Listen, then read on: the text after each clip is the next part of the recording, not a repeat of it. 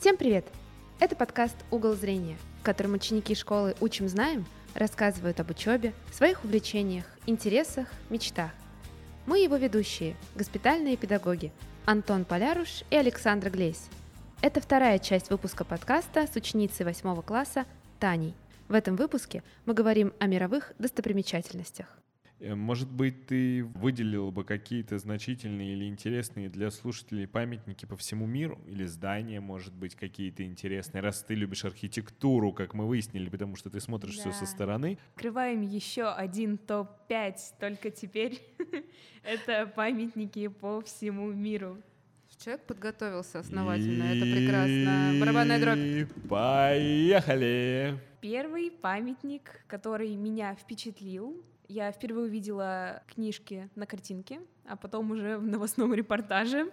Это Нотр-Дам-де-Пари, собор Парижской Богоматери. Естественно, в первую очередь он меня впечатлил, потому что он очень зрелищный. Внешне очень такой, он, конечно, величественный. Я бы очень-очень хотела бы там побывать и хотя бы снаружи посмотреть на все его величие. Так, дальше.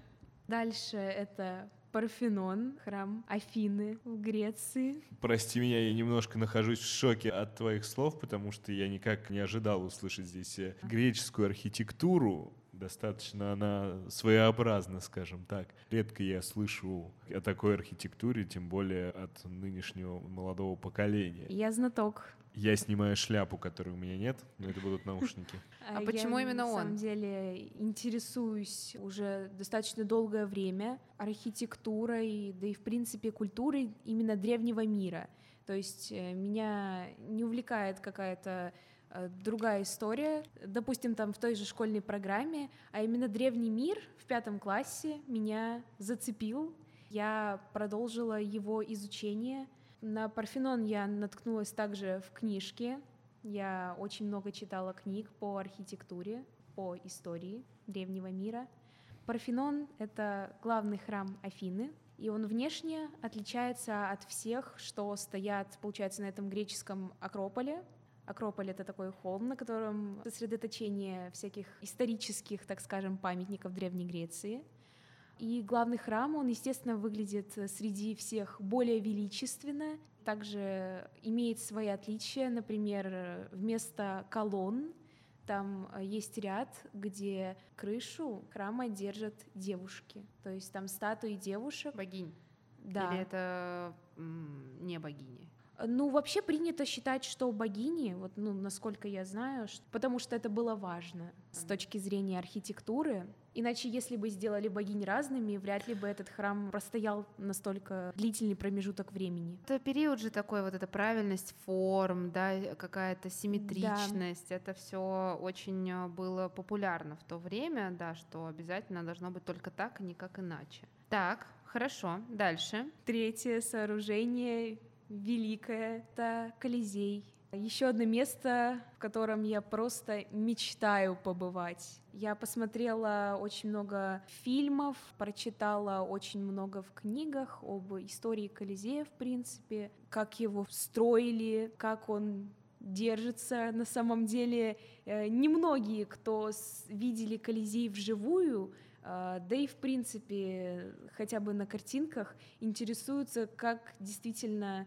такое здание из системы арок э, простояло настолько долгое время. Волшебный какой-то клей? А, на самом деле волшебство все заключается в том, что римляне были достаточно изобретательны, и они именно систему арок построили так, что давление приходится на одну нижнюю арку ровно распределяется вес двух верхних арок, и за счет этого получилось э, довольно устойчиво. Также цемент римский, который был по специальной технологии сделан, именно так она и называется, римская технология, то есть римский цемент. Все поспособствовало тому, что это здание стоит по сей день. Вообще, я, к сожалению, к своему большому, никогда не была в Риме, хотя тоже очень хочется. Хотя все дороги ведут туда. Но я знаю от э, коллег наших, которые ездили туда, вообще по фильмам, да, по рассказам, по истории. И, конечно же, играм. Еще, конечно же, по играм, да, ну вообще по всему тому, что читала с детства, да, и на что смотрела с детства. Это уникальное вообще сооружение, и действительно большое счастье, что оно до сих пор стоит. И я считаю, что пока есть такие конструкции, пока они не рухнули, пока, пока они держатся, пока они существуют, нужно смотреть. То же самое, например, касается Пизанской башни. Да, пока она еще так под наклоном. Да. Да, да, я считаю, что нужно э, быстрее, нужно всем на это взглянуть, нужно обязательно увидеть воочию, что называется. Э, кстати, что я заметила, сейчас достаточно часто люди удивляются, когда им говорят, что Колизей не является чудом света. То есть он не входит в список чудес света. Они говорят, как? Я же всю жизнь думал, что Колизей — это чудо света. Для меня на самом деле это тоже э, в какой-то степени удивление. Я это всегда знала. Почему-то мне бы очень хотелось, чтобы его в этот список включили, потому что настолько масштабное здание с такой историей — и не чудо света. Будем держать за него кулачки. А, Четвертое — это город Петра. Это в Иордании находится. Я не была, но у меня был там папа. Чем э, привлекательно и интересно это место, этот город полностью высечен из камня. То есть он в скале. Его иногда э, город в скале или город из камня. Каменный город, да, я слышал об этом. Я сейчас смотрю изображение, и это, конечно, удивительное вообще зрелище.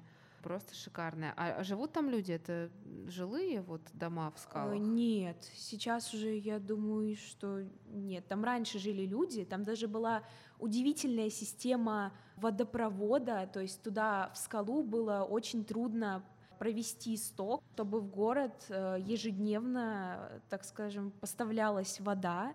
И тем не менее люди, жившие и строившие этот город, высекавшие его из камня, э, смогли это сделать. Удивительно. Это правда удивительно. Скажи, пожалуйста, вот ты говорила про то, что Колизей не является чудом света, а является ли город Петра чудом света? Нет, не является. Так, и последний пункт и в твоем как раз списке. таки замыкают на что пять египетские пирамиды. Египетские пирамиды. Вы даже не представляете, как там внутри страшно. Да. Я Вот. бы очень хотела побывать. Расскажите, пожалуйста, Татьяне, раз уж вы видели это своими глазами. Туда очень тяжело попасть, и и имеется в виду не то, что там много народа туда хочет попасть. Я был в пирамиде, туда, чтобы попасть, надо было ползти. То есть мы реально туда ползли. То есть там проход, но вот он С блок каменный. Вот с каменный блок, да. То есть ты туда именно ползешь. Ты туда проползаешь, ты туда попадаешь, и там одно помещение. Ну, вот такое доступное для просмотра одно помещение. Это как раз-таки усыпальница одного из фараонов. Вот. И запах, конечно, там специфический, очень Конечно. спертый, очень давит атмосфера, потому что такое ощущение, что стены вот-вот сойдутся. Возможно, они на это и надеялись, потому что в усыпальнице фараонов раньше было проникать, это считалось смертный грех, даже если тебя, э, получается, ты никуда не попался, и тебя на месте там не убили, тебя э, в будущем там ждет страшная смерть какая-то, карма.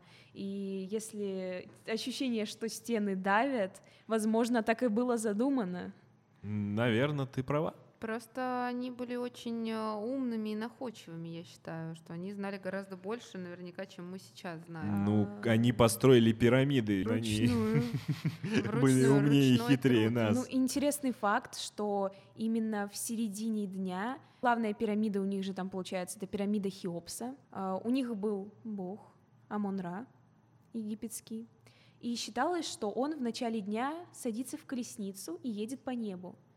И ровно в середине дня его колесница останавливается на верхушке пирамиды Хеопса. Интересная теория, больше похожая, конечно, на миф. Но египтяне действительно так считали. Ну да, строя пирамиды, они опирались на свои знания астрономии какие-то. Да, но мы же все помним те же самые там древнегреческие мифы, почему вообще были придуманы эти боги, потому что люди не знали, как объяснить э, те или иные явления природы. Э, Минутка скептиса. Что такое?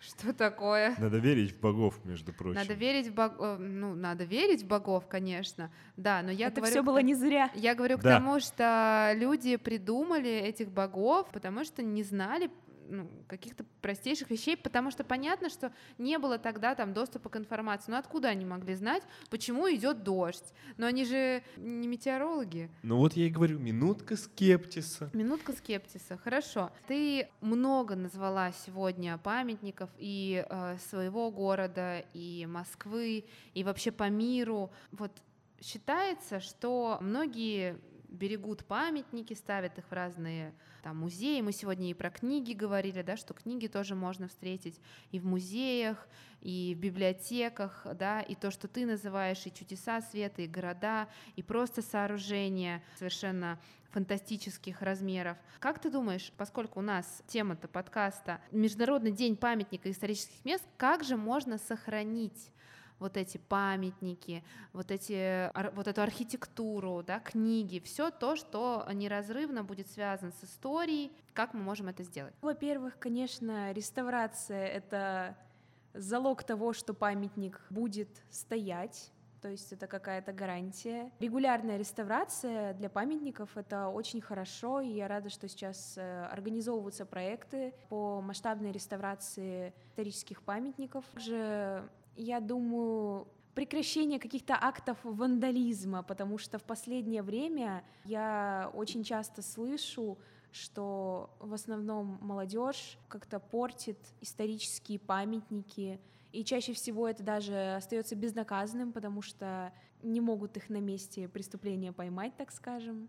Более тщательная охрана этих памятников. Ну и уважение, естественно, к тому, что было создано, к тому, что хранит нашу историю. А если вот, например, ну вот ты подросток, да, и нас, конечно, слушают подростки, мы не вандалы, да, вот э, ну, ничего не делаем плохого с памятниками, но очень хо- хотим помочь, как-то это сохранить. Как ты думаешь, а, с чего можно начать? Вот приобщение к этой культуре сохранения, да, каких-то исторических памятных мест, сооружений и так далее. Лично по моему опыту можно начать э, с э, научных проектов исследовательских.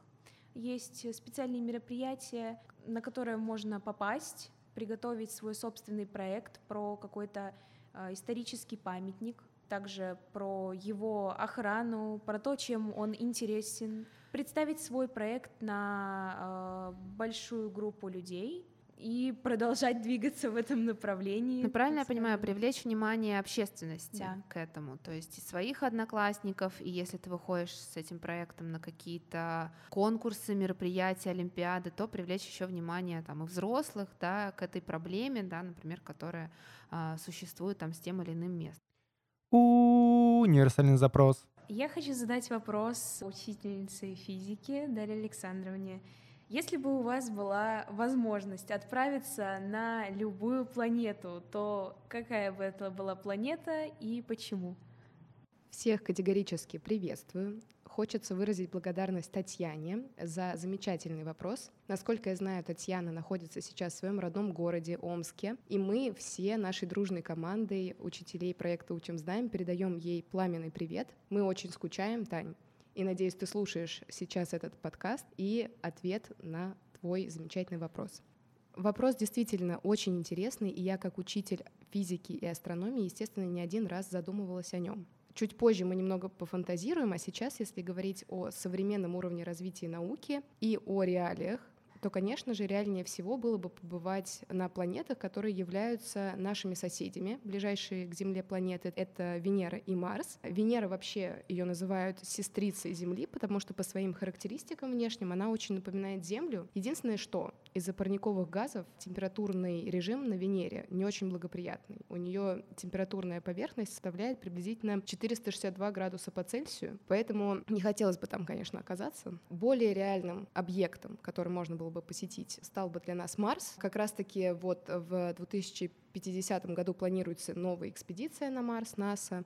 И можно было бы побывать там и заодно увидеть самую высокую гору в Солнечной системе Олимп. Если же говорить про планеты, которые максимально напоминают Землю по своим внешним характеристикам, да, по наличию водной поверхности на планете, таких, естественно, планет в Солнечной системе нет, но сейчас э, ищут планеты, которые находятся за пределами Солнечной системы, они называются экзопланетами, то есть они вращаются вокруг своей собственной звезды. Это планета Тигарден-Б, называется она так, потому что находится на орбите орбите в пределах обитаемой зоны звезды Тигардена. Это четвертая поблизости потенциально обитаемая планета по сегодняшним меркам и индекс ее жизнепригодности составляет 95%, что является наивысшим показателем среди всех обнаруженных небесных тел. А если немножко пофантазировать и не учитывать физические характеристики планет и их несовместимости с жизнью человека, и представить, что мы немного сверхлюди и нам все подвластно, то мне бы, конечно, хотелось бы оказаться на планете Сатурн. Наверное, вы все знаете, что эта планета славится своими прекраснейшими кольцами,